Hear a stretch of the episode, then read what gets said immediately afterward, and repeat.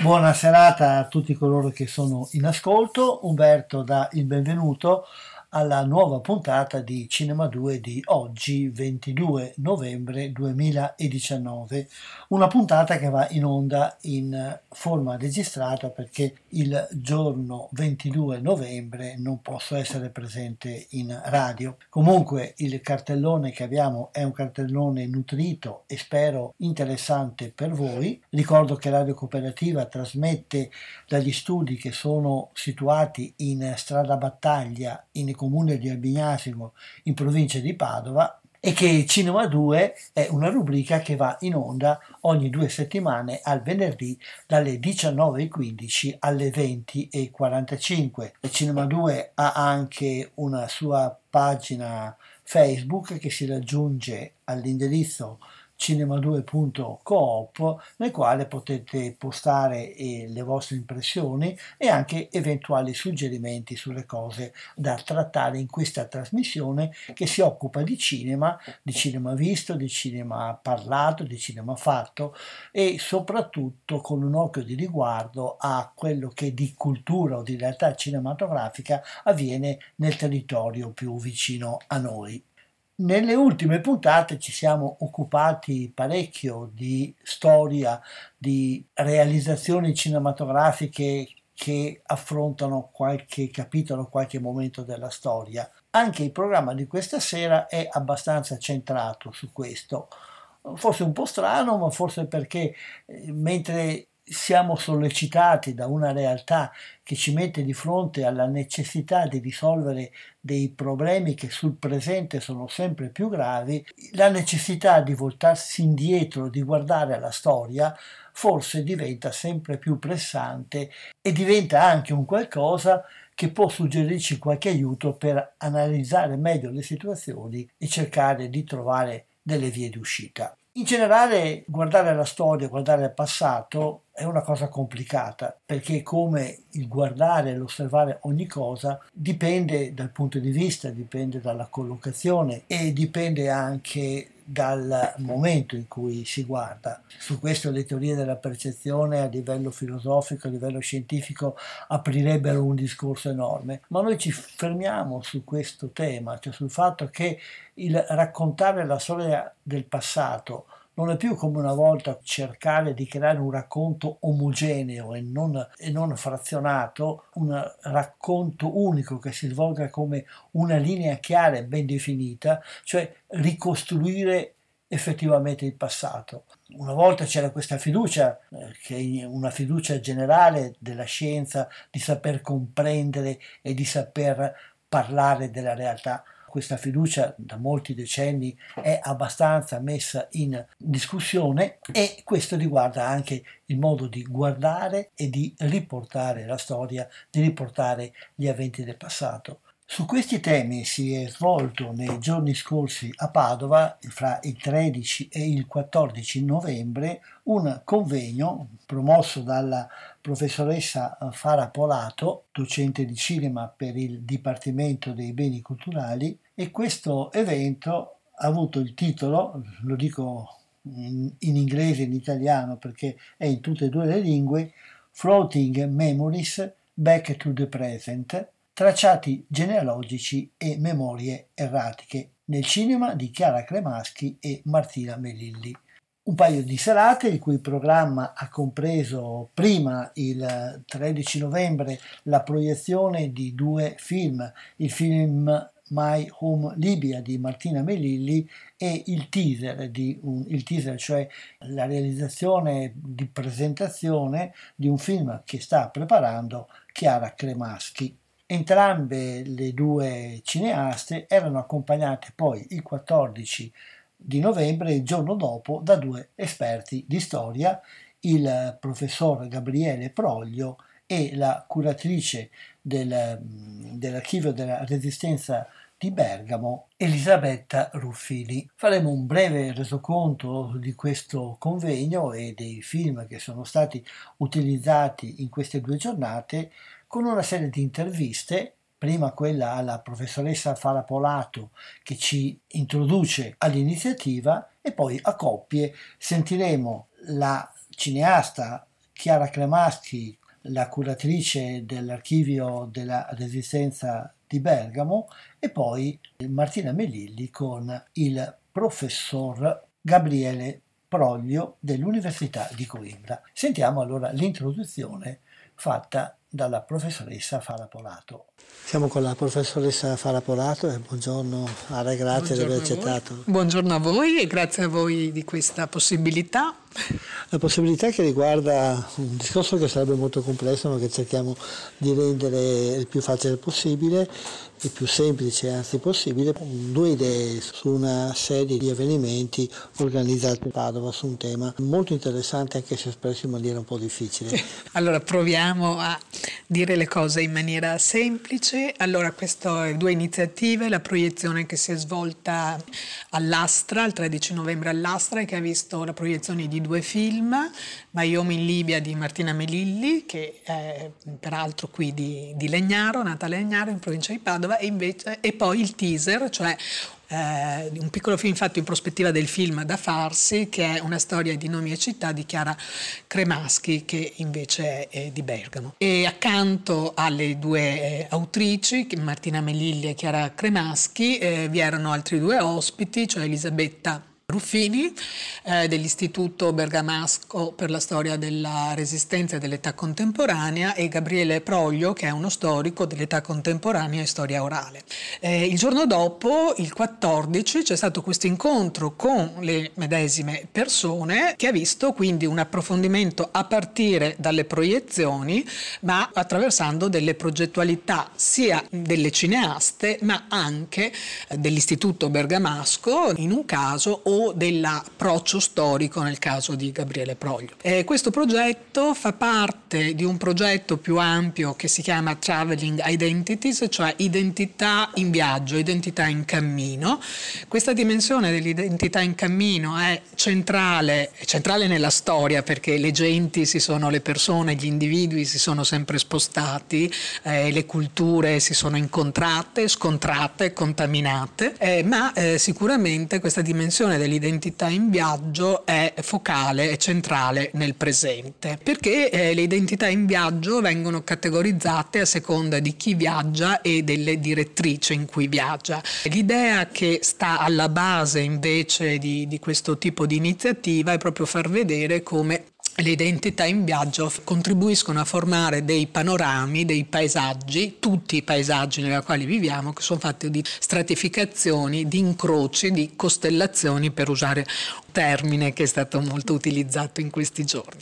Senz'altro questa dimensione del traveling identities è stata declinata in più modi e ciascuna persona che è stata presente agli incontri ha la possibilità di declinarla in due modi. Eh, identità in viaggio, quelle delle registe, anche per gli imperativi, quella che Bauman chiamava la società liquida, cioè il fatto che insomma, si è spinti altrove per necessità anche di vivere la propria vita, in cui sistemi strutturati in un modo diverso da quello del paese in cui si è nati, in cui si è cresciuti, ti permettono di vivere in un altro modo, eh, ma eh, anche quello dello storico, insomma, che si mette in viaggio per interrogare eh, l'intreccio di storie e sicuramente identità in viaggio sono quelle narrate all'interno dei film che Chiara e Martina intendono raccontare. Il progetto Traveling Identities è un progetto del Dipartimento dei Beni Culturali dell'Università degli Studi di Padova e le iniziative di questi giorni sono state fatte in collaborazione con un altro progetto invece nazionale che si chiama Raccontare e fare il cinema italiano. Grazie e, e grazie a voi.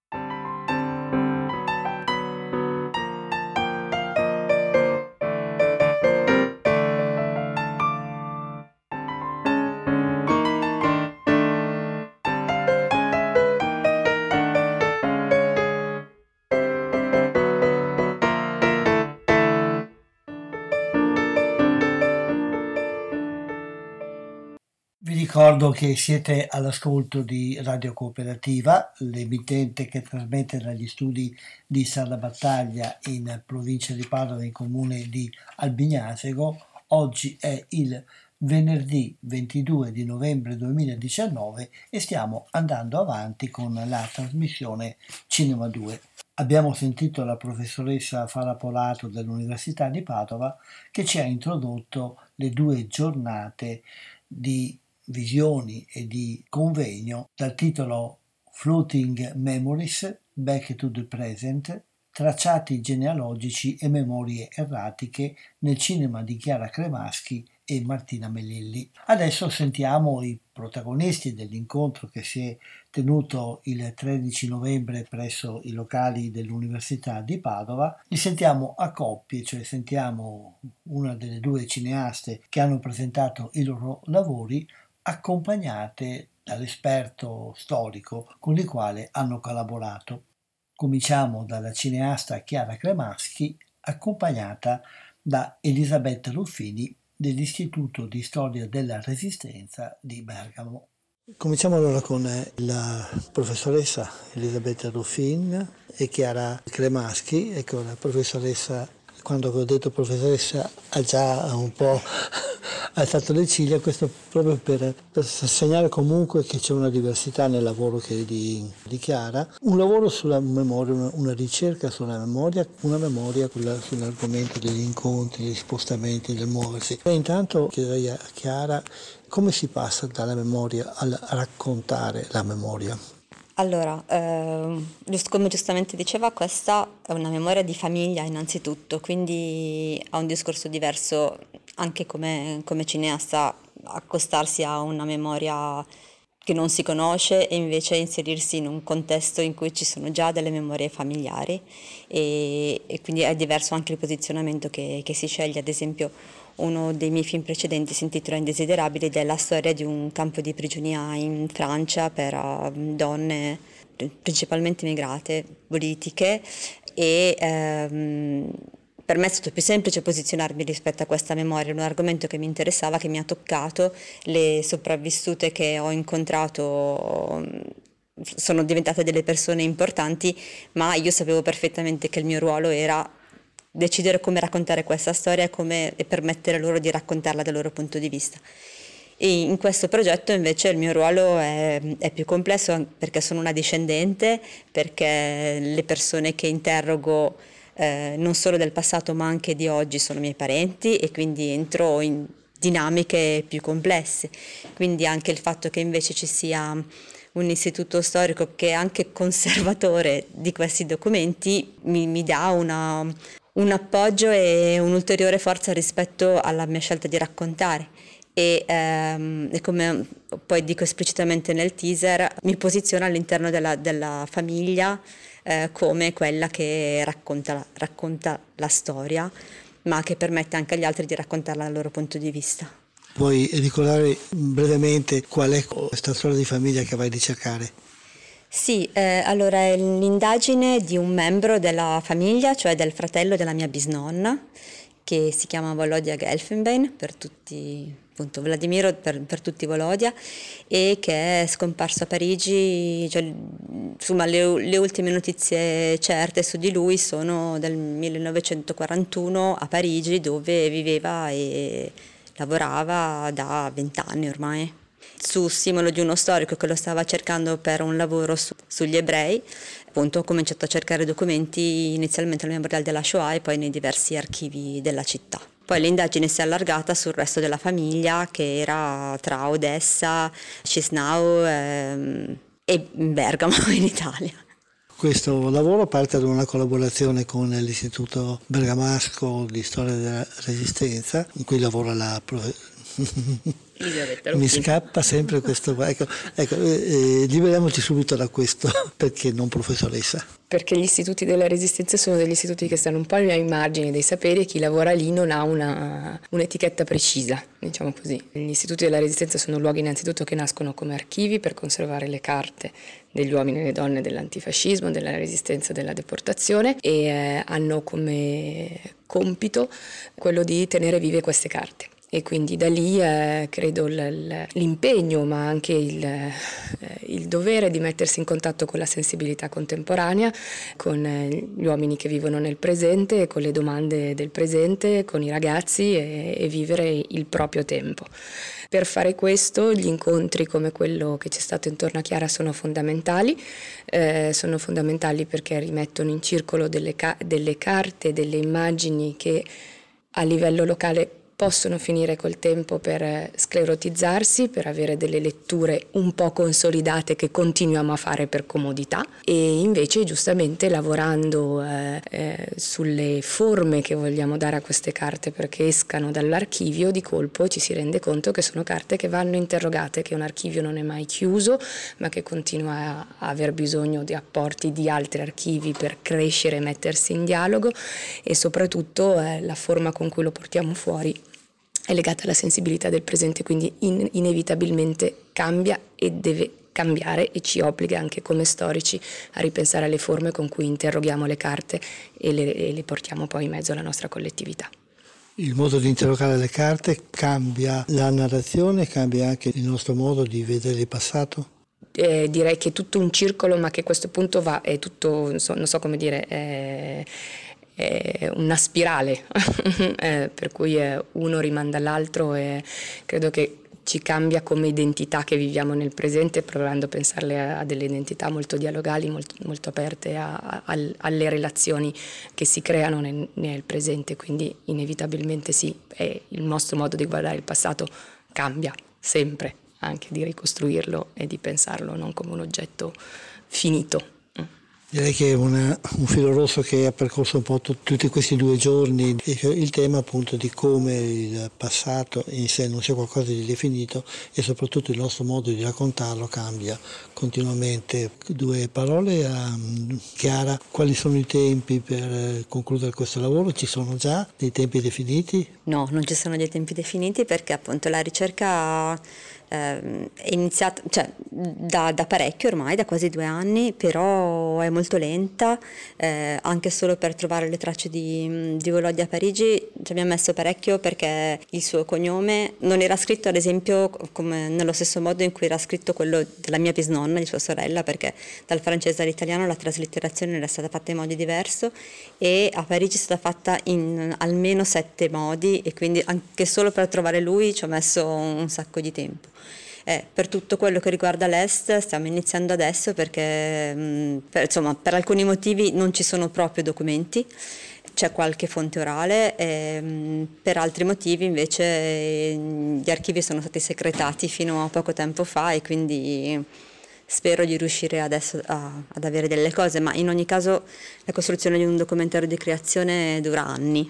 E, e, poi in questo caso ci sono state anche delle sorprese, uno dei motivi per cui ho scelto di raccontarlo in giallo, cioè ad esempio l'unica cosa certa che io pensavo di avere, e cioè un biglietto, qui nel teaser si parla, del nunzio apostolico a Parigi mm, in quegli anni, insomma subito dopo la guerra, a cui era stata fatta domanda dalla mia famiglia rispetto alla scomparsa di Volodya, che dava una risposta certa anche con la testimonianza di una persona, eh, si è rivelata non, non la verità e quindi insomma è un giallo aperto. Giallo aperto, un lavoro aperto, sì. buon lavoro a tutte e due, allora grazie di questa chiacchierata. Grazie, grazie. a voi.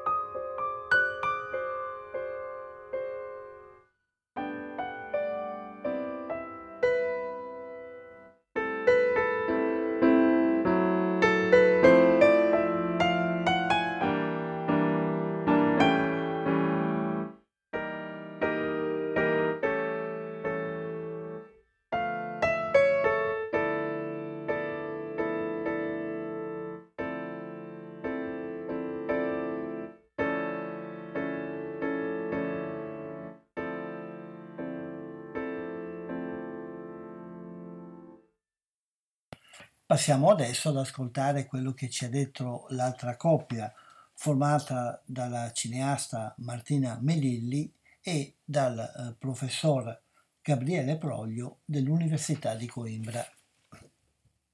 Con eh, Martina Melilli e il professor Gabriele Proglio eh, Martina, noi di My Home Libia abbiamo già parlato a suo tempo e grazie anzi di averlo fatto.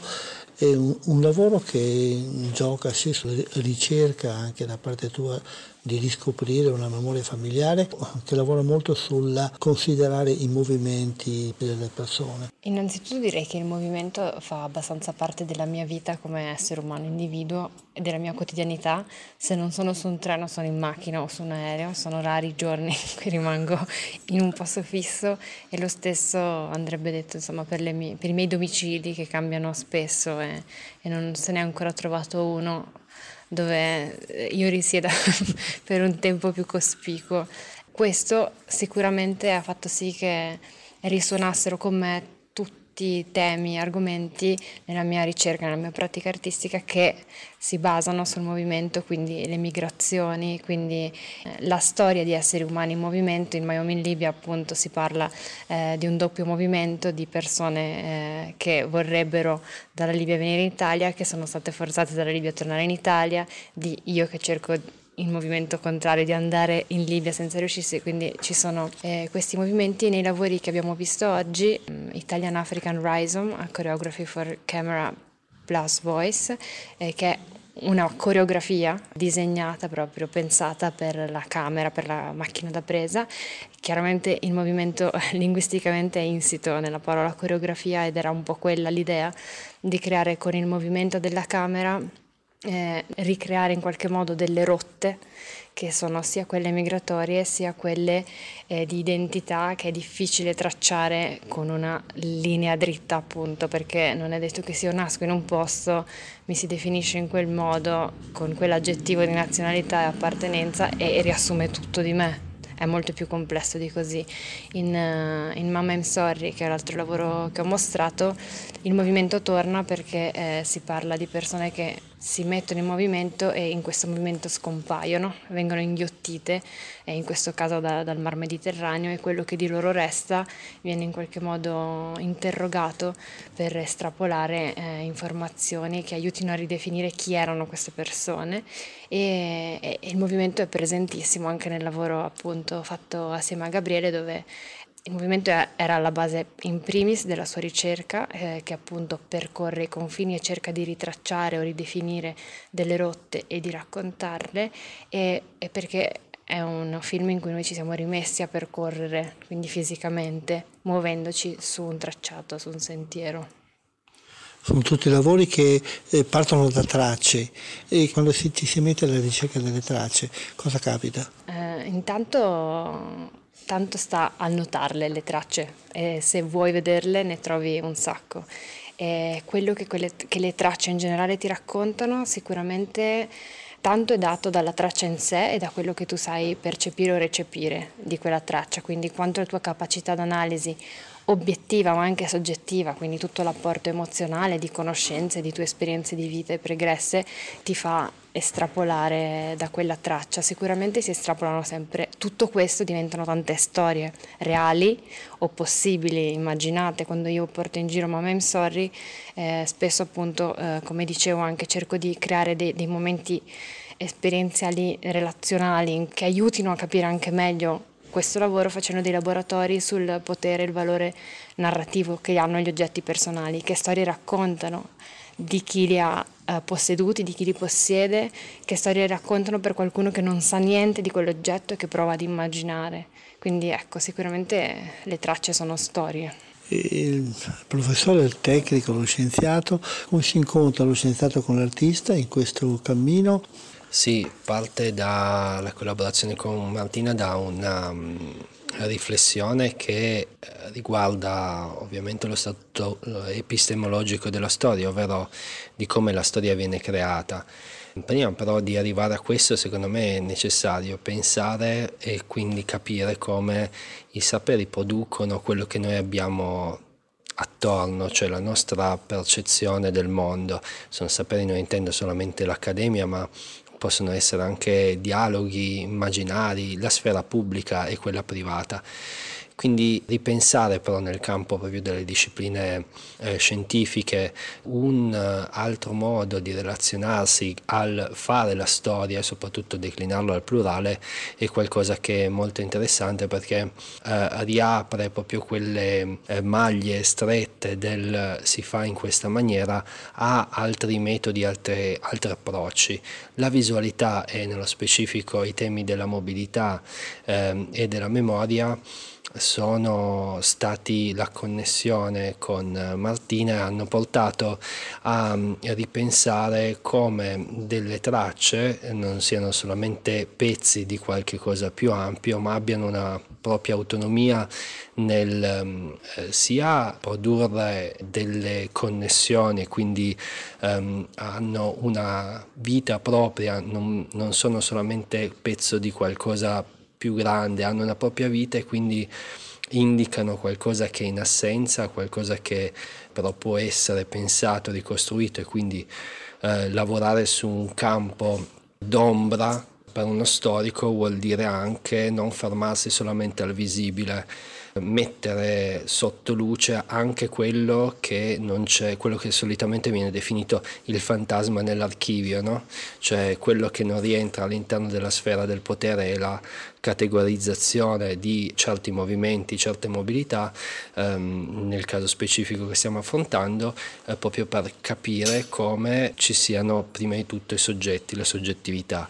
Qui le connessioni sono molteplici, quelle vabbè, eh, che portano a sapere a costruire dei confini, a mappare il passaggio delle persone attraverso i confini con l'utilizzo della polizia e quindi con altri metodi e utilizzino uh, le forme del potere per classificare questa tipologia di spostamento, ma non riescono ad andare a prendere invece quella mobilità che va a buon uh, esito e che quindi infrange le leggi senza però incorrere in denuncia o comunque in, in fermi questo tipo di storia che sarebbe una storia non possibile e non realizzabile tra 10, 15 anni, 20 anni quando gli archivi verranno aperti o comunque potranno essere utilizzati per questo tipo di ricerche, se messo in connessione con la visualità che dà molte più possibilità di ripensare al modo, ai tempi e eh,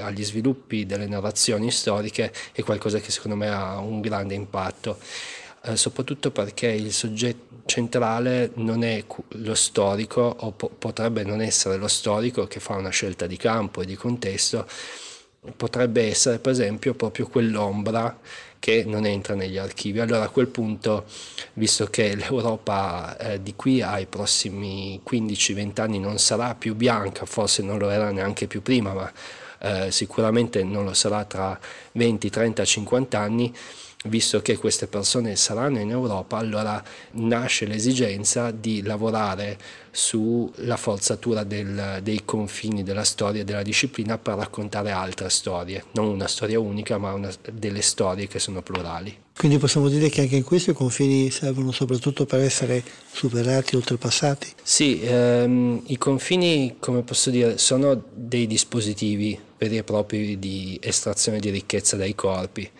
vengono creati dalle società proprio per una forma di sussistenza, cioè nel momento in cui eh, un confine funziona attribuisce delle soggettività dei corpi. Non è detto che la società e i saperi che hanno prodotto i confini riescano a farli funzionare. Quello che sta succedendo in Europa è proprio questo, la moltiplicazione dopo Schengen e quindi la caduta delle frontiere, in alcuni casi poi si sono ricreate sotto forme di, di muri, però in più in generale potremmo dire alla caduta delle, delle frontiere ha corrisposto alla moltiplicazione dei confini, proprio per questo motivo, per costruire l'altro e attribuire un valore d'uso al corpo dell'altro. Non sempre questi confini funzionano. non sempre queste strategie vanno a buon fine.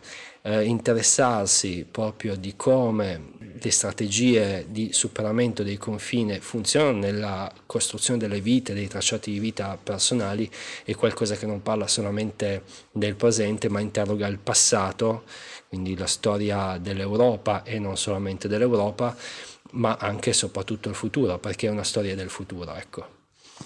E grazie ad entrambi, in bocca al lupo e buon lavoro per quello che state facendo. Ultima cosa, chiederei a Martina, eh, si è parlato di bellezza, di raccontare con la bellezza delle cose tragiche. Perché serve la bellezza? A cosa serve la bellezza? Non so se so rispondere a questa domanda, però la bellezza eh, è sempre l'altra faccia della medaglia del tragico, del dramma e del brutto, come la vita lo è della morte, come, cioè, ci sono sempre delle dicotomie o più sfumature. Eh, sì, non guarderei neanche proprio due facce di una medaglia, però più sfumature di una stessa cosa, quindi c'è sempre una possibilità di interpretare la stessa cosa da più punti di vista. Quindi per me la bellezza fa proprio parte di, di un modo di guardare le cose e forse anche perché la cerco nel guardare le cose. Direi che con questa risposta abbiamo una bella conclusione della nostra chiacchierata. Grazie ancora e a risentirci in futuro. Grazie. Grazie. Nota vocale. Mio padre è nato a Tripoli, virgola, Libia, nel 1961. Punto. Mio nonno, virgola, sempre lì, virgola, nel 1936. Negli anni del fascismo la Libia è stata una colonia italiana. Ho chiesto mille volte che mi venisse raccontata questa storia. Punto. Non è mai successo. Finora.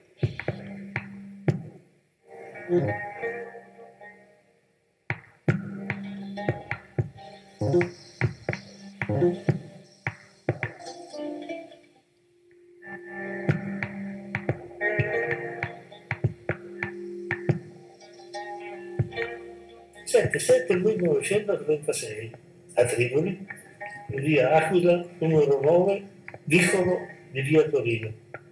Tripoli perché mio padre è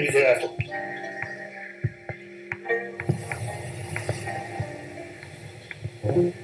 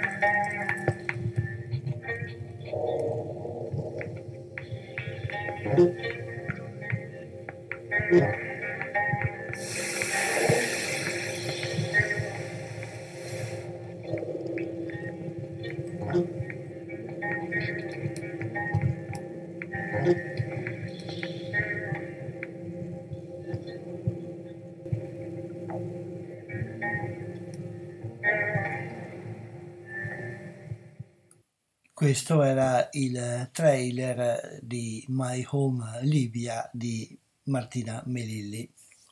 Lasciamo il convegno accademico che si è tenuto presso l'Università di Padova, di cui abbiamo reso ampiamente conto fino ad ora, e passiamo ad altre esperienze, rimanendo però più o meno sullo stesso tema, cioè sul tema di passare dalla memoria al racconto della memoria, dall'esperienza passata al ridare questa esperienza oggi.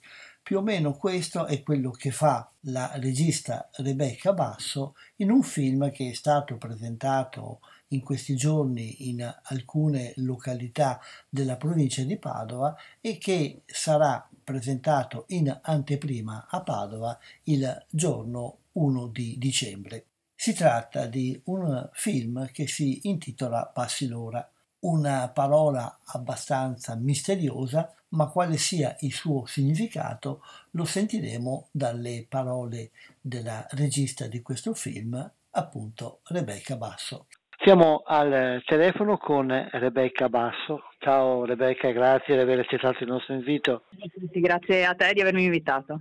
E Rebecca, distributrice, organizzatrice culturale e anche regista, l'abbiamo contattata perché all'inizio di dicembre uscirà a Padova il suo film che ha realizzato e che distribuisce anche, quindi produttrice, regista e distributrice Bassi Lora. Una parola un po' strana Cominciamo da questo, ti spieghi qual è il significato di questo titolo? Allora, eh, Bassilora è un soprannome, è un soprannome perché il protagonista del nostro film, eh, Giuseppe Bassi per l'appunto, un uh, reduce di Russia, quindi lui ha fatto la seconda guerra mondiale ed è stato prigioniero per quattro anni eh, appunto nel territorio russo e in questi quattro anni è miracolosamente riuscito a nascondersi eh, da, dalle varie perquisizioni insomma, che facevano i russi un, un, orologio ed era l'unico ad avere questo orologio nel campo di concentramento russo.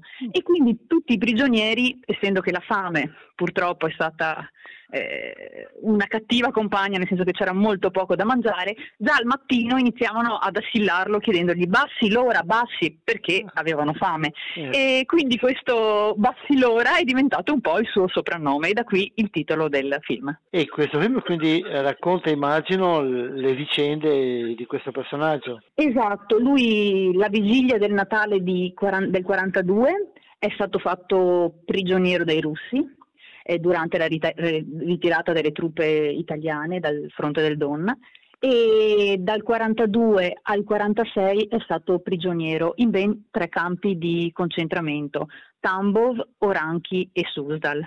Il suo racconto è in parte un racconto di guerra, in parte un racconto di prigionia, ma soprattutto dal mio punto di vista è un grande elogio alla vita, perché lui ha affrontato questa esperienza davvero tragica, dolorosa, con tanta forza di volontà, con tanta fede, con tanto spirito e con tanta vitalità. Vitalità che si, si porta presso anche ora che ha quasi 101 anni ed ha veramente un, ha un'anima bellissima, eh, lo dico, ha un'energia straordinaria e quindi questo film è sì un racconto, assolutamente è un racconto che fa uno spaccato di quella che è stata insomma questa parte di storia poco conosciuta, ma è anche un racconto di questa parte che è la sua anima e questo approccio straordinario che ha verso, verso la vita. Come sei venuta a conoscenza di questa vicenda?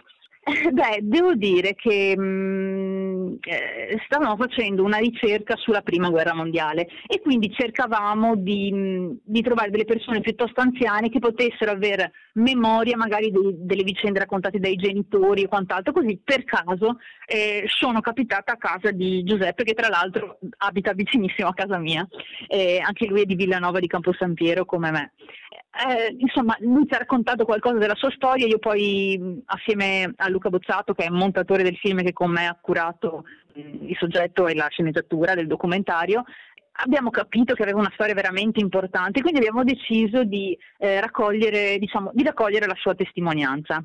Così, senza pensare dobbiamo fare un documentario, però di dire bene andiamo a trovarlo, registriamo queste cose perché sono molto importanti.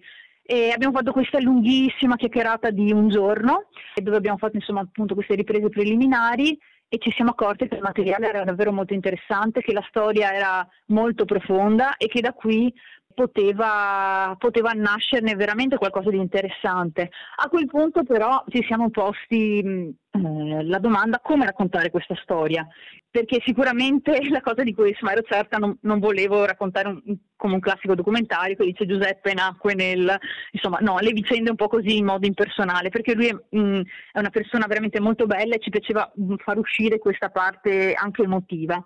E quindi abbiamo deciso di coinvolgere in questo progetto una bravissima attrice di origine uzbeka, quindi proveniente comunque dalla Russia, da quel paese in cui Giuseppe ha sofferto tanto, eh, Karina Rusuyan, che ha deciso di essere, cioè, accettato di essere coinvolta in questo progetto. Quindi lei interpreta un ruolo in questo film di una maestra di matematica delle elementari che incontra Giuseppe per caso e attraverso le sue memorie quindi le memorie appunto di, del personaggio di Caterina, di questa donna russa, ripercorriamo assieme tutti gli incontri che loro hanno avuto e un po' alla volta andiamo a ricostruire quella che è stata la storia di Giuseppe. Ci siamo trovati anche con un grosso problema perché diciamo, praticamente non esiste quasi documentazione, eh, foto o video di quel periodo della prigionia. E quindi per ricreare un po' quei momenti per dare anche un po' idea di come potevano essere, abbiamo deciso di utilizzare l'animazione. Quindi diciamo un, ci sono alcuni interventi di animazione e ci sono alcuni momenti in cui invece mostriamo i disegni che ha fatto Giuseppe, perché Giuseppe ha un altro grandissimo valore è stato che lui praticamente ha fatto tantissimi disegni dei campi di concentramento in cui è stato, mappando anche le fosse comuni. E quindi abbiamo tantissimo materiale, se non altro non è una foto, non è un video, ma è un disegno fatto eh, da chi ha vissuto eh, a Doranchi, a Tambo e a Susdal. Quindi è anche una documentazione molto importante perché veramente c'è gran poco e, e, tutto il materiale prodotto da Giuseppe è veramente molto molto importante e ha un grande valore. E di questa documentazione si era già occupato qualcuno, non so, università, studiosi, storici, oppure siete voi i primi che ce la portate a conoscenza?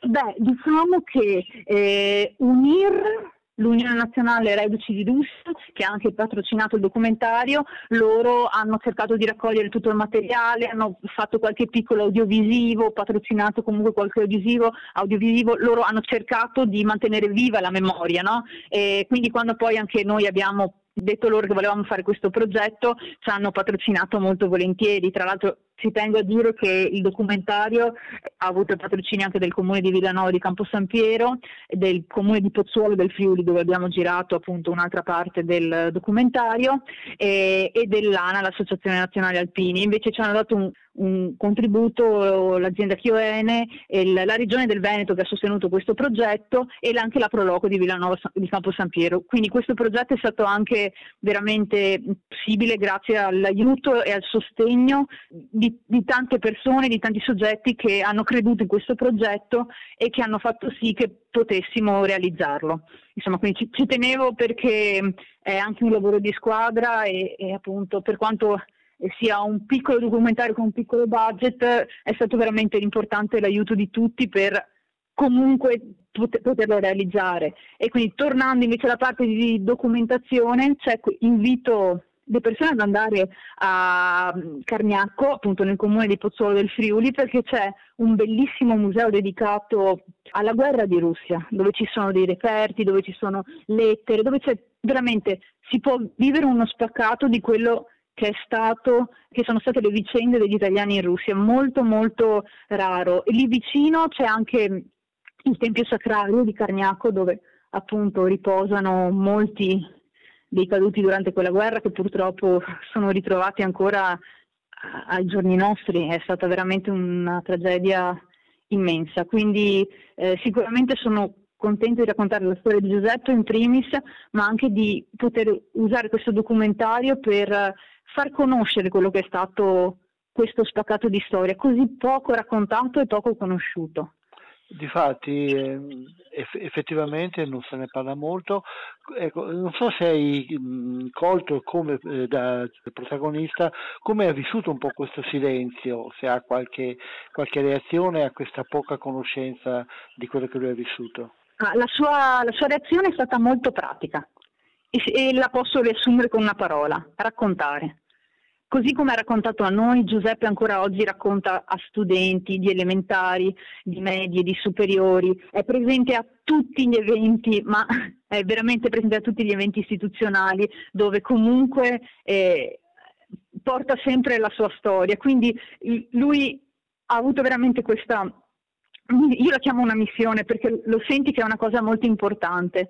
Lui dice che non poteva fare altro che raccontare, raccontare ancora raccontare quello che è successo, quello che in tanti purtroppo stentavano a credere quando molti di questi reduci sono, sono tornati dalla Russia. Questo, questa tragedia immensa perché basta pensare che i prigionieri di media in tutti gli stati europei diciamo, venivano rimpatri- rimpatriati tra il 91 e il 96% di quelli catturati, diciamo, quindi le perdite erano relativamente poche.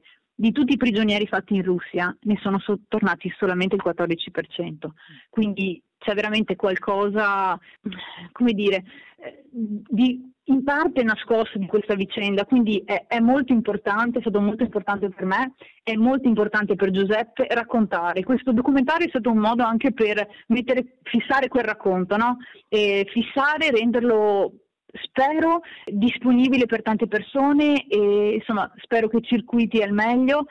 Fortunatamente abbiamo avuto anche delle belle notizie proprio in questi giorni perché abbiamo vinto l'Italian Film Festival di Cardiff nella sezione documentari e siamo stati selezionati anche per l'Asti Film Festival. Quindi spero che questo progetto parta, partirà in sala appunto dal primo dicembre. Il primo appuntamento sarà al Cinema Esperia il primo dicembre alle 18.30, insomma, con la presenza di tutto il cast, e da qui inizieremo da dicembre a girare, inizialmente qui in Veneto avremo Piove di Sacco, Dolo, eh, insomma Bassano, vari appuntamenti e poi inizieremo ad uscire anche fuori dalla regione, quindi con Brescia, Bergamo, Torino, Bologna, insomma speriamo di dare massima visibilità e massima diffusione a questa storia, che è la storia di un uomo, ma è anche la storia di uno spaccato di guerra così davvero poco conosciuto, quindi spero eh, di fare, mm, come dire, la mia piccola azione e anch'io di poter raccontare la storia di Giuseppe e di portare così un po' avanti quella che è la sua missione, davvero. Quanto ci avete messo per realizzare il film? Eh, ci abbiamo messo diciamo due anni praticamente, due anni tra insomma, ricerche preliminari, interviste preliminari e poi il, il grosso delle riprese l'abbiamo fatto tra gennaio e aprile 2019. Poi tutta la parte di post-produzione è stato un lavoro grosso anche soprattutto per la parte di animazione perché sì, avevi raccolto tutto il materiale, avevi girato, poi eh, c'era bisogno appunto di fare un grosso lavoro anche da quel punto di vista, quindi realizzare tutti i disegni che sono stati realizzati da Marco Checchin e poi mh, realizzare con quei disegni le animazioni. Quindi insomma è stato un, un bel lavoro impegnativo, ma speriamo davvero eh, vada, vada, bene, sia diffuso il più possibile, proprio, proprio per sostenere anche dal nostro punto di vista quello che è il desiderio di Giuseppe, quindi portare, far conoscere questa storia, insomma. E Giuseppe nel film è proprio lui che recita la sua parte, i suoi incontri? Assolutamente sì, lui è stato fantastico perché devo dire che eh, insomma, trovarci a lavorare con un signore di 100 anni, eh, abbiamo detto chissà come sarà, sarà facile, sarà difficile, perché comunque l'abbiamo portato con noi in Friuli, è stato con noi nelle varie location, insomma no, non è solo a casa sua. E lui è stato incredibile, perché mh, è stato veramente molto disponibile, e, però molto attento, molto bravo, cioè, ha comunque recitato assieme ad un'attrice, eh, seguiva bene anche le direttive, è stato veramente una, una, sorpresa, devo dire, una sorpresa e anche gli ho detto, ma Giuseppe, com'è stato fare l'attore a 100 anni? Ah? Tutto, tranquillo, come se fosse una cosa di, di ogni giorno, l'ha affrontata davvero con Mm, con naturalezza e questo è stato molto bello e penso che si veda anche nel documentario perché lì, eh, lì c'è il suo racconto, il suo racconto è davanti a tutto e, e, e, e traspare, traspare, la difficoltà che lui ha vissuto, ma traspare anche la sua grande, grande voglia di vivere, che si è vista anche proprio nella lavorazione del film. E mi pare che possiamo dire che c'è anche un incontro di generazione perché da una parte una protagonista ora ultracentenaria, dall'altra parte una, possiamo dire, una giovane regista e animatrice culturale. Com'è stata la reazione di una persona giovane di fronte a questi eventi e a questi racconti? Allora, devo dire la verità, io inizialmente mi sono sentita davvero ignorante perché ho scoperto un mondo che prima non conoscevo. Certo, sapevo della tragedia degli italiani in Russia, ma non ero entrata così profondamente nei dettagli. E quindi, diciamo, da un punto di vista di fatti, di quello che è successo, è stato per me una crescita sicuramente, e, ma non solo dal punto di vista diciamo, delle conoscenze storiche, perché eh, Giuseppe ha dato tanto a me, ma penso che abbia dato tanto anche eh, a tutta la troupe, al cast, dal punto di vista umano. E proprio il suo approccio che ha con la vita, la sua, eh, questa, come dire, questa gioia, questo essere eh, pieno di vigore, di, di energia, è, è, stato veramente dal, dal, punto di vista umano, io ancora adesso, dopo aver visto il film tantissime volte, perché eh, monta, riguarda, fa, sistema, cioè nonostante tutto mi rendo conto che ancora mi commuovo. E mi commuovo perché lui è pazzesco, è così, eh, ti, eh, eh ti, muove qualcosa dentro, no? E ancora adesso che sto qua a parlarne ancora, ancora sono un po' commossa perché veramente questa è, è, una cosa incredibile di Giuseppe, ha un, una forza emotiva che, che, ti trascina, che ti veramente ti, ti, muove a livello profondo e questo penso eh, che è stato per me veramente molto, molto forte, una de, delle cose così più emozionanti e belle di, della lavorazione di questo film. E quindi da quello che dici possiamo invitare gli ascoltatori a venire più che a vedere un film anche a conoscere una, una bella persona. Assolutamente, assolutamente. Sia una bella, è, è sia una storia importante, è sia una bella persona e, e penso insomma che abbia, che abbia, davvero un suo valore questo, questo film documentario. Quindi magari, certo e magari possiamo fare anche un invito particolare per gli insegnanti perché immagino che una destinazione bella di questo film sia proprio portarlo agli, agli alunni, alle scuole e all'incontro con, con questa storia, con questi, con questi personaggi. Assolutamente sì, noi stiamo già organizzando oh, per il 2020 qualche mattina con le scuole anche qualche serale con gli studenti, sicuramente loro possono essere veramente dei, degli importanti depositari di questa storia, perché così come non la conoscevo io, tanto meno la conoscono loro, purtroppo nei libri di scuola tre righe e la guerra di Russia è finita. Quindi sicuramente è un modo eh, di approcciarsi a quella parte storica in modo diverso da quello no? eh, diciamo più scientifico, storico. È un approccio diverso ma che fa entra- farebbe entrare davvero eh, studenti dalle, dico, dalle medie, perché organizziamo anche per le medie superiori, insomma è sicuramente un prodotto interessante per eh, ragazzi, per i giovani, così come per gli adulti, quindi s- sicuramente eh, poi i bambini sono anche presenti all'interno del documentario perché appunto eh, Carina interpreta Caterina, questa maestra, e quindi ci sono anche delle scene ambientate a scuola con i ragazzi. E quindi sicuramente mh, mm, mm, veramente il pubblico dei giovani è un pubblico sicuramente a cui noi ci, ci, rivolgiamo perché è importante che conoscano questa storia ed è importante che conoscano di più di un periodo così purtroppo un, un po' trascurato. Ecco. Grazie Rebecca di questa chiacchierata. Allora diamo l'appuntamento all'1 dicembre a Padova al Cinema Spedia e nelle altre occasioni che tu hai citato. Se qualcuno vuole avere informazioni ci sarà una pagina Facebook, un sito, qualcosa? Assolutamente sì, nella pagina, della, mh, mm, pagina Facebook della trasmissione che è Emera Film o sul nostro sito ufficiale che è emerafilm.com, proprio in home troverete un rimando alla scheda del progetto dove ci sono tutte le info sulle proiezioni, dove c'è il trailer, dove ci sono un po' di foto e quindi sicuramente anche curioso vedere un po' del materiale che c'è online per eh, approfondire un po' questo progetto. Comunque sì, sul sito emerafilm.com si trovano tutte le info delle proiezioni. Grazie allora e buona giornata. Grazie a te e grazie a tutti per, per essere stati qui insomma, in questo piccolo spaccato e questa intervista per Bassilora. Grazie ancora. Grazie, ciao. Il 3 febbraio 1942 sono partito per la Russia. Non давай, я попозже перезвоню. Veramente vergognoso sarebbe stato restare a casa mentre gli altri rischiavano la pelle e andavano in guerra. Giuseppe ha combattuto la mia gente, ma non riesco a sentirlo nemico. Ha sofferto, è stato prigioniero e da quando è tornato non ha mai smesso di condividere con gli altri la sua storia. Il 3 dicembre ero a casa e il 24 dicembre ero prigioniero. Maestra, dimmi Mattia, che libro stai leggendo? La Rusovka, che noi abbiamo chiamato la Valle della Morte dai tanti morti che c'erano dispersi in giro per la vallata siamo stati presi prigionieri e non c'è stato niente da fare. Avevano l'ordine di non lasciare persone vive sul terreno, no? Da voi, da voi. Sono morti a centinaia, anche così, gli italiani in ritirato. Tre cose non abbandonano mai Giuseppe durante tutta la prigionia.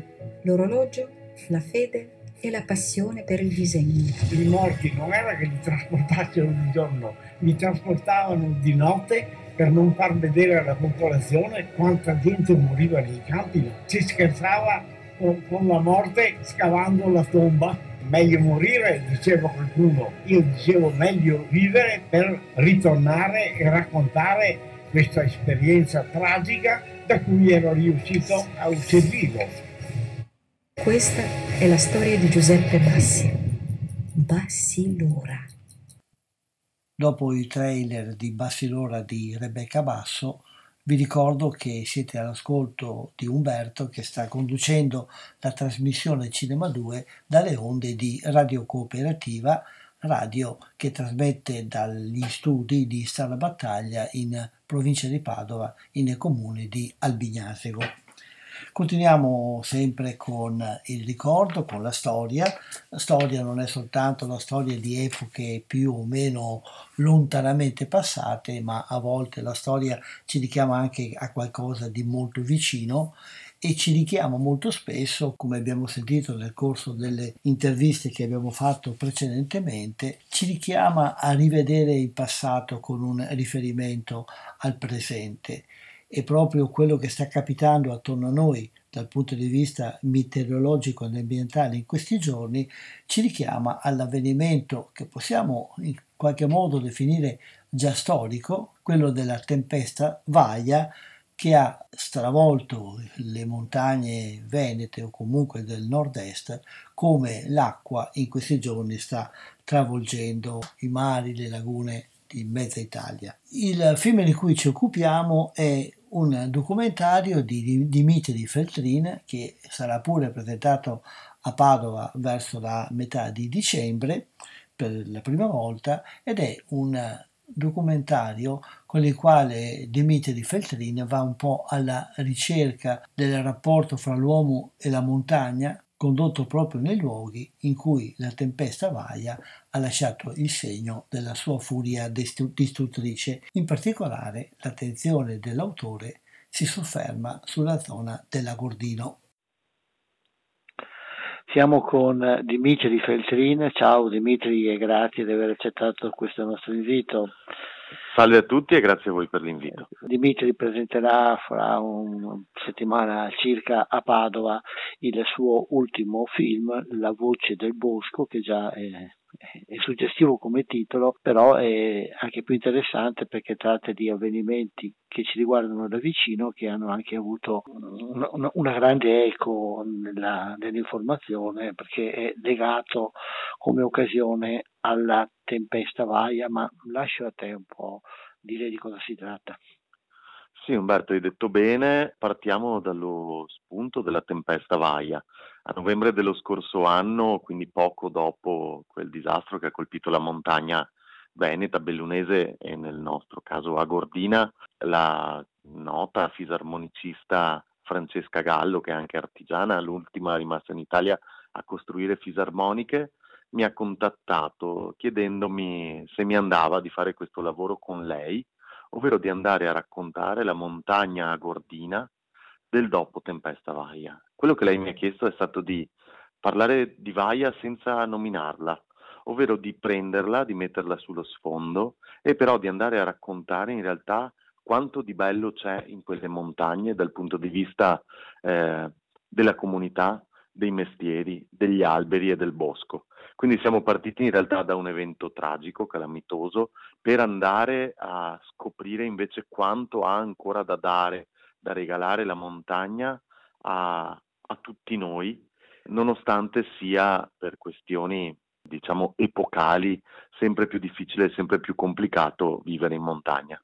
E poi la, la zona dell'Agortino è anche una zona abbastanza particolare. Beh, la zona dell'Agordino eh, ha delle grandi particolarità, quelle che noi siamo andati ad indagare sono soprattutto quelle di carattere, eh, come dire, eh, legate ai mestieri, legate alle tradizioni e quindi siamo andati a cercarci il mascheraio che trasforma il bosco, trasforma il legno facendone le maschere per la Singhenesta, questa festa di carnevale, eh, l'unica delle Dolomiti ad avere come protagonista una figura femminile.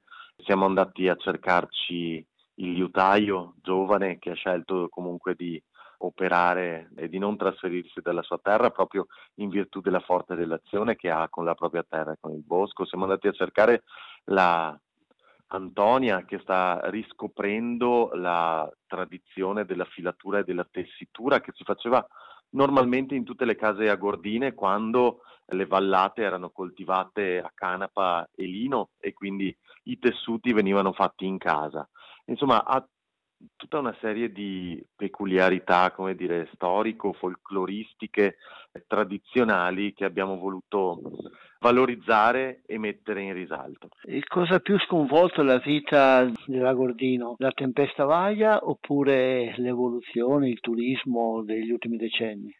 Ma eh, è una bella domanda questa ed è una domanda su cui si può riflettere a lungo. Non solo il turismo, ma anche l'industria. Sappiamo che quella è una zona eh, centro dell'industria dell'occhialeria certo. e l'industria assorbe, porta tantissima ricchezza, porta sicurezza dal punto di vista economico e lavorativo, ma allo stesso tempo spoglia i territori delle loro tradizioni perché i piccoli mestieri eh, che si facevano non si fanno più. Sicuramente Vaia ha trasformato il territorio il, da un punto di vista paesaggistico, da un punto di vista dell'ecosistema, ma l'industria e la presenza turistica sicuramente non sono meno impattanti di quanto sia stato Vaia. E quindi una riflessione sulla montagna, su quale sia la sua anima e quale debba esserlo nel futuro è sicuramente all'ordine del giorno e Vaia diventa una occasione per eh, creare questo momento di riflessione e di analisi. Questa camminata, questo percorso che fai nel tuo film a scoprire luoghi, persone e attività sì. eh, secondarie, sono, è una passeggiata che di solito la gente fa, cioè sono conosciute queste realtà nel territorio e fuori? Ma allora, i soggetti, i personaggi che abbiamo incontrato e conosciuto sono tendenzialmente abbastanza noti perché sono dei personaggi molto attivi all'interno della comunità e che tendono anche a creare comunità, a attrarre intorno a sé creando comunità. Al di fuori lo sono, credo, abbastanza poco io prima di addentrarmi, grazie alla protagonista Francesca Gallo, nel, in questi territori, sicuramente non li conoscevo. Sono delle figure che hanno sì una rilevanza all'interno della comunità, ma che fuori da essa fanno sicuramente fatica ad emergere. È un pochino questa la voce del bosco che abbiamo voluto portare fuori, perché c'è la voce degli alberi che Francesca va ad ascoltare e a e, e, a valutare se suonano, se non suonano per costruire i suoi strumenti, ma è anche la voce che viene portata fuori dalle persone che vivono ai margini del bosco e che spesso non hanno molte casse di risonanza. E come hai costruito questo documentario? Allora, eh, la narrazione è una narrazione molto spontanea, insomma chi conosce i miei lavori sa che io tendo a manipolare poco la materia grezza e a lasciarmi molto trasportare da essa. E per cui eh, siamo, abbiamo incontrato queste persone in maniera molto, come dire, delicata e spontanea. Sicuramente i, i montanari, quelli veri, non sono molto avvezzi al, alle telecamere e quindi ci si è dovuti avvicinare con discrezione, come è giusto che sia, e la narrazione si sviluppa su una serie di tematiche che abbiamo riscontrato essere ricorrenti nelle narrazioni di tutti o quasi quelli che abbiamo incontrato. Quindi eh, alcune riflessioni sul lavoro artigiano, alcune riflessioni su l'utilizzo delle mani, sul rapporto con il bosco e la montagna, sulla difficoltà del vivere in montagna e su come eh, eventualmente poterla superare e poi in realtà la, il punto di arrivo, ovvero la eh, persistenza nel mantenere vive culture e tradizioni che sfociano nell'evento che, fini, che mette fine al documentario perché mette insieme tutte le voci che abbiamo raccolto nel, nella prima parte, raccontato nella prima parte, che è appunto la Singenesta, questa grande, bella festa carnevalesca che secondo noi racconta molto bene la faccia bella della montagna, quella che non ci sta a morire, quella che lotta con le unghie e con i denti per continuare a sopravvivere e essere vivace. Secondo te questa lotta è una lotta che, beh, finendo con una festa di carnevale, forse già lo dici, secondo me che è una, eh, qualcosa che apre la speranza per il futuro oppure una, sono futuri cupi davanti a noi? No, l- allora, come sai a me piace dare uno spunto di speranza con i miei lavori. E, um, obiettivamente quello che abbiamo trovato è una situazione difficile, che è molto cambiata negli ultimi decenni e che non è facile da risollevare. Le complicazioni del vivere in montagna sono tante, tantissime, legate a questioni demografiche, a questioni di scomodità, a una mobilità che in montagna risulta complicata rispetto alla pianura, a tutta una serie di opportunità che in montagna rischiano di non esserci. Ma eh, l'idea è proprio che eh, sia l'elemento umano a poter fare la differenza con la sua creatività, col suo lavoro, con il suo impegno. E quindi sicuramente il nostro eh, vuole essere un messaggio di speranza, pur non avendo naturalmente la palla di cristallo in mano e non sapendo quale sarà il futuro della montagna. Insomma, una, eh, un messaggio di ottimismo con riserva sempre pensando che la maggiore conoscenza e la scoperta anche di queste realtà possa sollecitare non solo la riflessione ma anche questa voglia di fare e di migliorare da parte di tutti. Il film sarà presentato a Padova il 4 dicembre per Cinema Esperia, ci sono altre occasioni in questo periodo per vederlo? Beh sì, decisamente. Adesso eh, il film è stato presentato al Teatro Comunale di Belluno il 29 ottobre in occasione dell'anniversario della Tempesta Vaia e all'interno di Oltre le Vette adesso comincia a, ad essere portato un po' in giro. Abbiamo diverse tappe nella provincia di Treviso, una tappa a Quero Vas, andremo al cinema anche a Montebelluna, andremo a Spazio Zefiro, a Castelfranco, andremo al Circolo Pizzuti di Oderzo, insomma ci saranno occasioni per, per vederlo nel prossimo futuro. Immagino che ci sarà una pagina Facebook o un sito qualcosa per sapere meglio. Assolutamente sì, chi volesse rimanere aggiornato su, la, su, tutto il calendario delle proiezioni o volesse andare a curiosare i personaggi, a capire meglio di cosa stiamo parlando, su Facebook si trova la pagina La Voce del Bosco e um, quello è il luogo dove si possono trovare tutte le novità, tutte le news. Grazie di questa chiacchierata, in bocca al lupo allora per il viaggio di questo film, per chi si Molte grazie. questa voce del bosco e a risentirci alla prossima occasione. Grazie. Molte grazie, a risentirci grazie, a ciao. tutti, grazie ancora.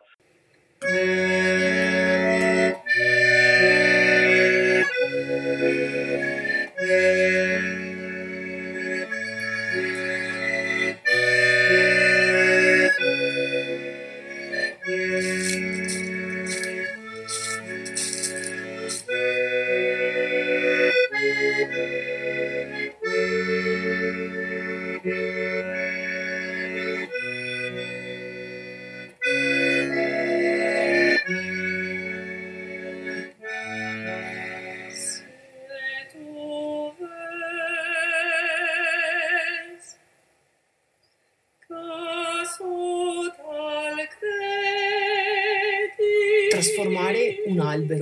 continuare a farlo vivere nella musica, credo sia un senso di rispetto verso un essere che ha vissuto decenni guardando il cielo.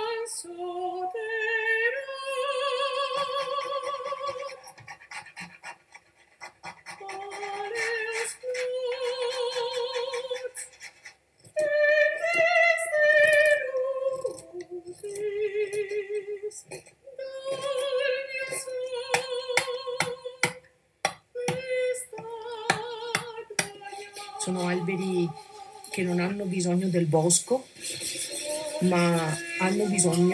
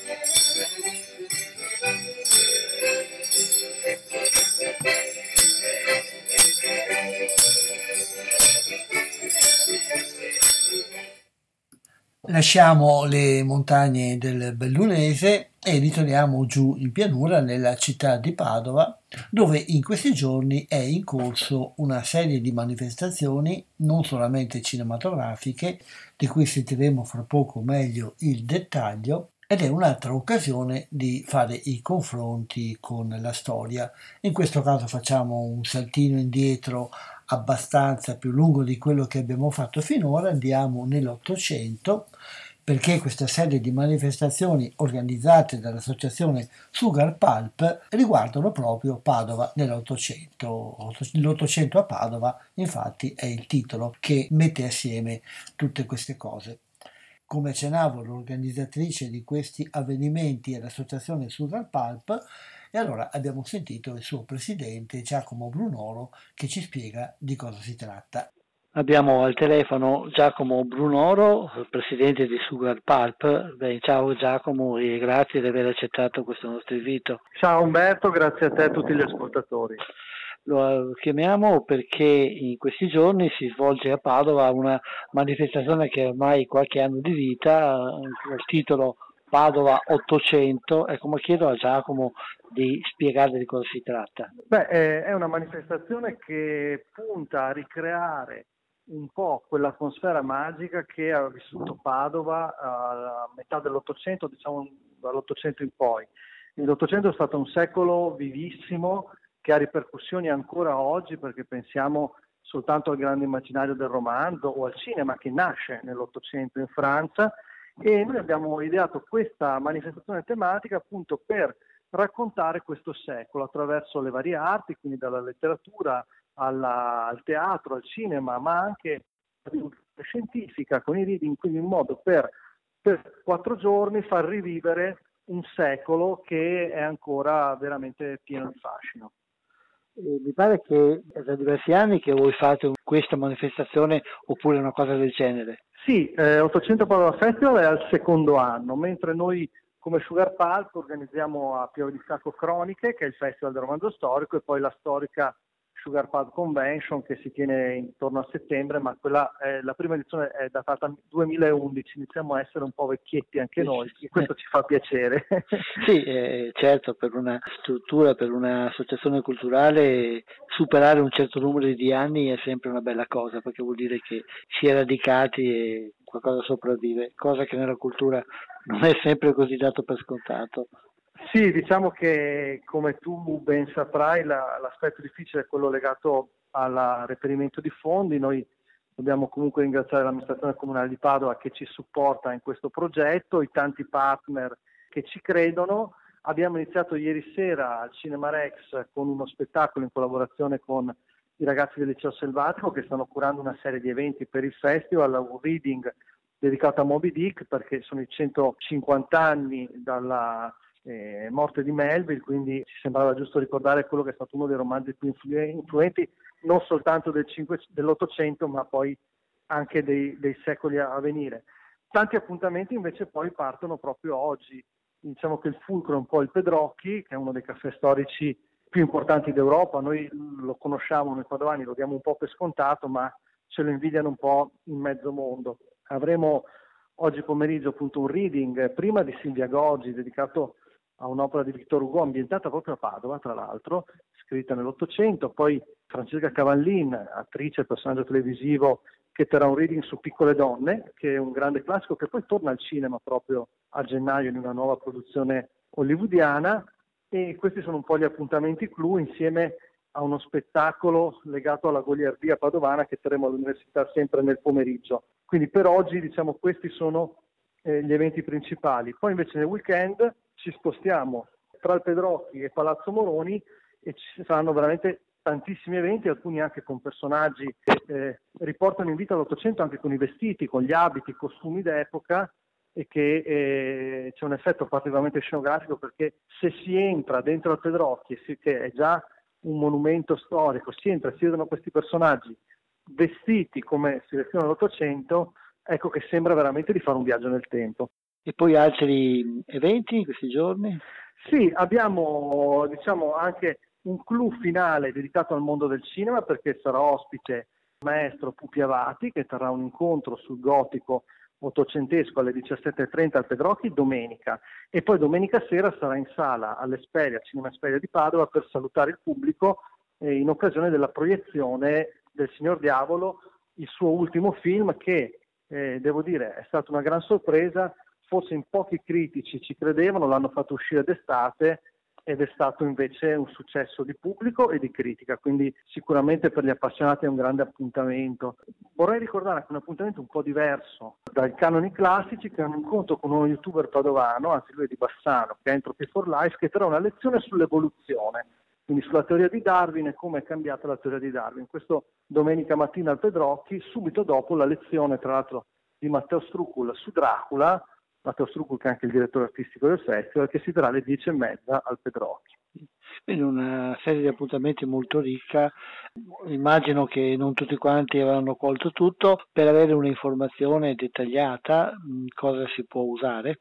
Beh, allora sono in tutto 26 eventi spalmati in quattro giorni, quindi eh, non riusciamo per forza di cose a dirli tutti. Io consiglio sempre di andare sul nostro sito che è 800 padovafestival.it, 800 scritto 800, quindi con i numeri, uh-huh. e lì si trovano tutti gli eventi con i dettagli, gli orari, gli ospiti. Ecco, forse vale la pena ricordare uno degli eventi più importanti del sabato che non abbiamo citato, che è quello con Andrea Maggi, il celebre professore del Reality College. Lui è nella vita un professore, ha appena pubblicato un libro dedicato all'educazione dei ragazzi e faremo un parallelismo tra il suo nuovo libro che è Educhiamo le regole e il libro Cuore di Amicis, questo libro mitico che tutti più o meno conoscono, che fu pubblicato proprio nell'Ottocento e che ha accompagnato intere generazioni di italiani. Questo sarà sabato pomeriggio alle 18 a Palazzo Moroni a Padova. Perché vi siete un po' specializzati, almeno nel vostro interesse, sull'Ottocento? Qualcosa accennavi prima, ma.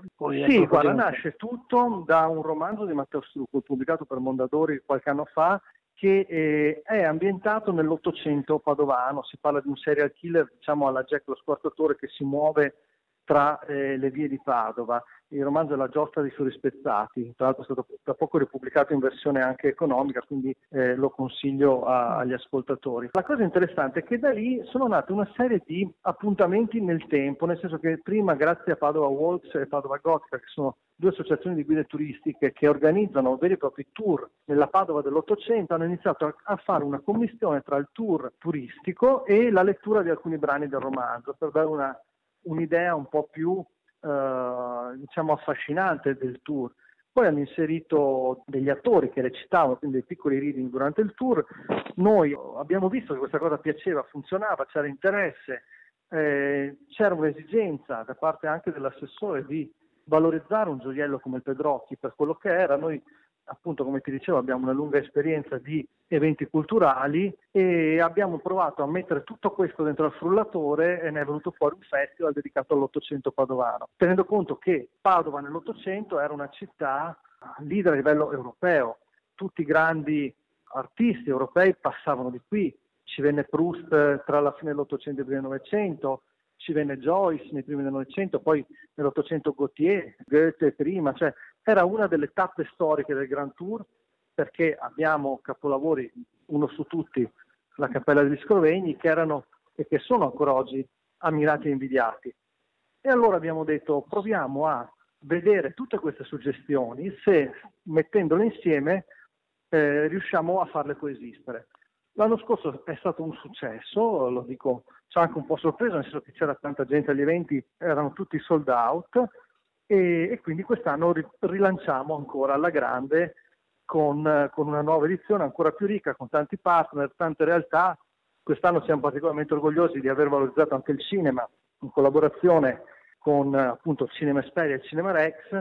Anzi, ricordo questa sera, non, mi era sfuggito, ci sarà la proiezione di The Nest di Roberto De Feo con Francesca Cavallin che sarà ospite in sala proprio al Rex, quindi due appuntamenti col cinema venerdì questa sera al Rex e poi domenica la grande chiusura con Pucchi Avati all'Esperia. Puoi dirci qualcosa un po' in generale dell'associazione Sugar Pulp? Sì, Sugar Pulp nasce intorno al 2009. Prima è un movimento letterario che punta a raccontare il Veneto in maniera diversa da quanto era stato fatto, cioè con i canoni classici del romanzo americano, quindi il thriller, il pulp, il noir, eh, l'horror, quindi cose che di solito erano meno frequenti nel nostro territorio. Da lì è cresciuto un magazine online che è sugarpato.it che dà voce a tanti collaboratori, si parla di cinema, si parla di fumetti, si parla di libri, diciamo di arte e cultura a 360 gradi. Nel 2011 è arrivato il primo festival organizzato a Padova e poi nel corso degli anni abbiamo sviluppato vari eventi, tra cui il più importante probabilmente è Croniche, il primo e più importante festival internazionale dedicato al romanzo storico che si tiene a Piove di Sacco grosso modo in primavera, intorno ad aprile di solito. Eh, quest'anno l'edizione sarà tra il 16 e il 19 aprile e abbiamo avuto la fortuna e anche l'onore di avere una direzione artistica come quella di Matteo Strucul che oggi è probabilmente uno dei più importanti scrittori italiani, sempre in classifica, che sono romanzi sono tradotti in tutto il mondo e questo ci ha dato anche una grande forza. In più uno staff uh, di persone che collaborano, eh, oltre a me c'è Silvia Goggi, anche lei scrittrice, giornalista padovana, Andrea Andretta, Massimo Zammataro e tante altre persone che eh, abbiamo unito intorno a questa voglia di fare cultura divertendosi, però perché per noi è importante comunque affrontare anche queste tematiche sempre in maniera propositiva e quindi mettendo al centro dell'evento culturale il divertimento del singolo perché è il modo migliore, secondo me, per fruire della cultura. A proposito di cultura, che, che, immagine vi siete fatto del mondo padovano e forse un po' veneto eh, nei confronti della cultura? Ma allora, noi abbiamo una regione ricchissima di eventi culturali. Teniamo conto che abbiamo una realtà come Venezia, con la Biennale e il Festival del Cinema, che sono due eventi top a livello mondiale. Abbiamo tantissime altre realtà, un limite nostro forse, ma questo è un limite tipico di noi veneti, e qui faccio un po' di, di autoriflessione, come si suol dire, è quello di faticare a mettersi in rete, no? ognuno cerca di eh, lavorare da solo. Noi abbiamo sempre cercato invece di coinvolgere altri soggetti, non a caso in questo festival veramente è un lavoro fatto insieme agli studenti del Liceo Selvatico, al Cinema Rex, al Cinema Esperia, al Planetario di Padova, alle associazioni delle guide turistiche, eh, adesso starò sicuramente dimenticando qualcuno perché sono tante realtà, al Festival Treviso Giallo che è uno dei partner di questo festival. E quindi secondo me la nostra situazione è più positiva di quanto noi crediamo, perché ci sono veramente tantissimi eventi, forse a volte sono addirittura troppi in simultanea, cioè città come Padova, Venezia, la stessa Treviso hanno tanti eventi, penso al Treviso Book Comics Festival per esempio, al Festival Treviso Giallo, ma potremmo andare avanti ore, il Detura Padova, l'Eugania Film Festival, sto proprio citando i primi che mi vengono in mente. E quindi siamo tra virgolette abituati bene. Forse ci potrebbe essere un maggior coinvolgimento delle istituzioni che danno una mano importante, almeno nel nostro caso una mano fondamentale, sia a Padova che a Piove di Sacco, però mi rendo conto anche che ci sono veramente tante iniziative. Probabilmente potrebbe essere utile eh, invece che farne tantissime, farne tante ma di maggior qualità, provare ad alzare un po' il livello. Però poi sono sempre discorsi molto complicati perché poi giustamente finché ci sono le idee, le proposte è bene anche portarle avanti. Proprio pochi giorni fa parlavo con un'amica che si è trasferita in Veneto da un'altra regione ed era rimasta estremamente colpita dalla quantità di eventi, anche semplici, eh, non è che ci debba essere forza sulla mostra del cinema, eh, rassegne, teatri, cose per i ragazzi che, che, ha trovato e che non era abituato ad avere nel suo territorio. Quindi secondo me lo stato di salute è buono, naturalmente si può sempre fare meglio, però c'è tanta qualità. E mi pare che ci sia anche partecipazione buona da parte del pubblico. Sì, sì, beh, pensiamo a, agli eventi solo che si fanno a Padova, per dire che è la realtà che personalmente conosco meglio, eh, dal Vintage Festival alla Festa delle Parole, oppure gli stessi eventi che organizziamo noi con Sugar Pato, ma anche a Treviso, appunto, al Treviso Book Comics Festival, Carta Carbone Festival. Eh, veramente sono sempre eventi molto attesi e molto partecipati, quindi la risposta secondo me è positiva. Se posso fare una critica piccola al pubblico, e qui lo dico da organizzatore, bisognerebbe imparare a dare maggior valore alla cultura, quindi a pagare magari un piccolo biglietto anche simbolico spesso per un evento, in modo che anche chi organizza riesca diciamo, a essere un po' più indipendente dalle pubbliche amministrazioni e a rendere il tutto comunque più sostenibile, perché secondo me il grande obiettivo finale per chi fa eventi culturali e per la cultura è quello di essere in pieno sostenibile al 100%, quindi non più soltanto finanziato dalla politica o dagli sponsor. Mi pare giusta questa osservazione. E allora ricordiamo magari l'indirizzo di Padova 800 sì. in modo che tutti quelli esatto, che vogliono... Il sito è online è www.800padovafestival.it, c'è la pagina Facebook, la pagina Instagram e lì trovate tutte le informazioni dettagliate sugli eventi che ci saranno in questi giorni. Ecco, grazie Giacomo di questa chiacchierata, eh, buon lavoro, in bocca al lupo per la riuscita delle manifestazioni e ci sentiamo in futuro per altre cose adesso che abbiamo stabilito il contatto, va bene? Perfetto, grazie mille Umberto, un saluto a te e a tutti gli ascoltatori.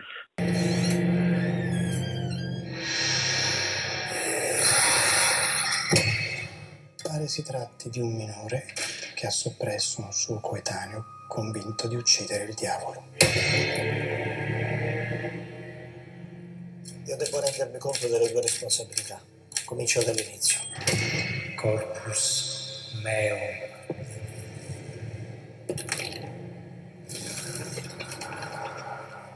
Quindi il fratello non ha nessuna responsabilità nella sua morte. Non toccare.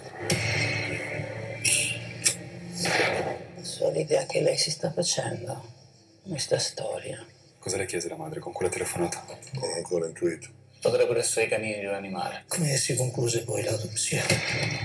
Non si concluse? Paolino, il segno. Nella cultura contadina è diverso, deforme. Viene associato al demonio. L'hai ammazzato? Sì, io. Ho freddo. Coprimi, sto morendo.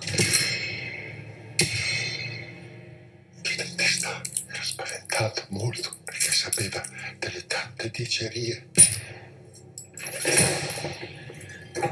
Che è la Madonna della Neve. Forse ha paura della signora.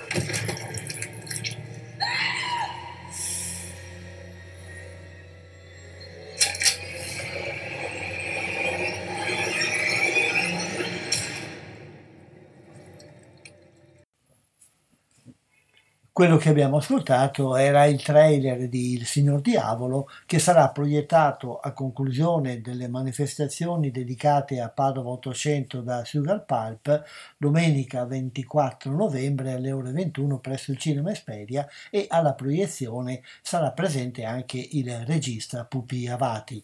Siamo ormai giunti quasi al termine di questa puntata di Cinema 2 e ho il tempo di segnalarvi un importante inizio di un festival, il Geo Film Festival che è giunto alla terza edizione e si tiene a Cittadella, organizzato da Rocco Cosentino ed è un festival che ha una forma abbastanza dilatata nel tempo.